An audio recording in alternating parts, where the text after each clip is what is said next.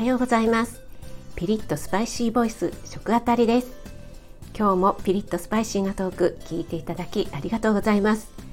今日のワントーク食べろ食べろいいから食べろって強制してくる人いませんか？私はですねこう見えて小さい頃はとっても内気内向的な子だったんですよね。で毎年小学生の頃夏休みになると父方の実家に遊びに行ってました。まあ両親にしてみたらね旅行代わりで、えー、どこにもね連れて行かなくていいしお金はかからないし好都合だったわけですよ。でねそこの田舎のおばちゃんですね。おばにあたる人なんですけどもとにかく豪快でまあいい人なんですけどね。とにかく食べろ食べろ攻撃がものすごくてまあ、おもてなししたい気持ちはね本当に十二分にわかるんですがもうね本当に食べられないんですよ。もう辛いんですよ。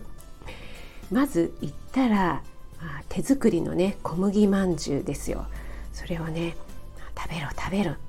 食あたりちゃん食べろ。って言ってねもう2個も3個も出してくるんですよ。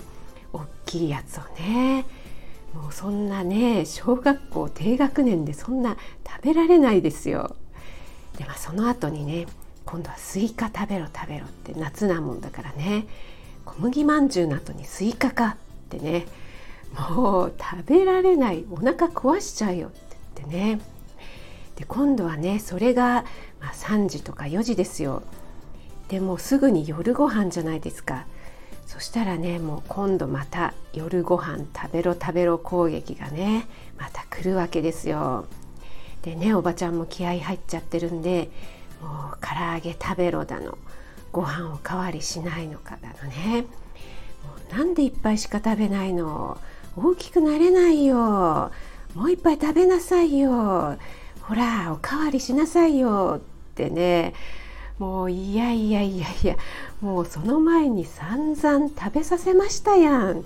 あなた私に散々小麦まんじゅうやら何やら食べさせましたやんってねもう言いたいんですよ。散々食べさせたのどこの誰ですかっていうね。もう本当にねもう拷問のようでしたね。私はですねそんなに食の細い方ではなかったんですけどももうあのね食べろ食べろ攻撃にはね本当にトラウマになりましたね。なのでねまあ中にはね食の細い子とかいるじゃないですか。でねそういう子にねやっぱりね食べろ食べろってね言うのはねやっぱり食べるのが嫌になっちゃうと思うんですよね。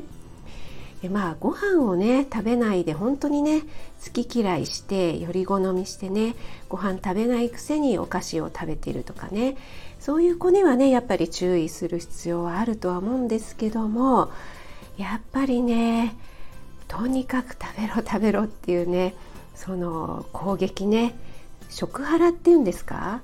ちょっとね よくわかんないんですけどもそれはねちょっとねいかがなものかと思います。はい、昔のね田舎のおばちゃんあるあるなんでしょうかね。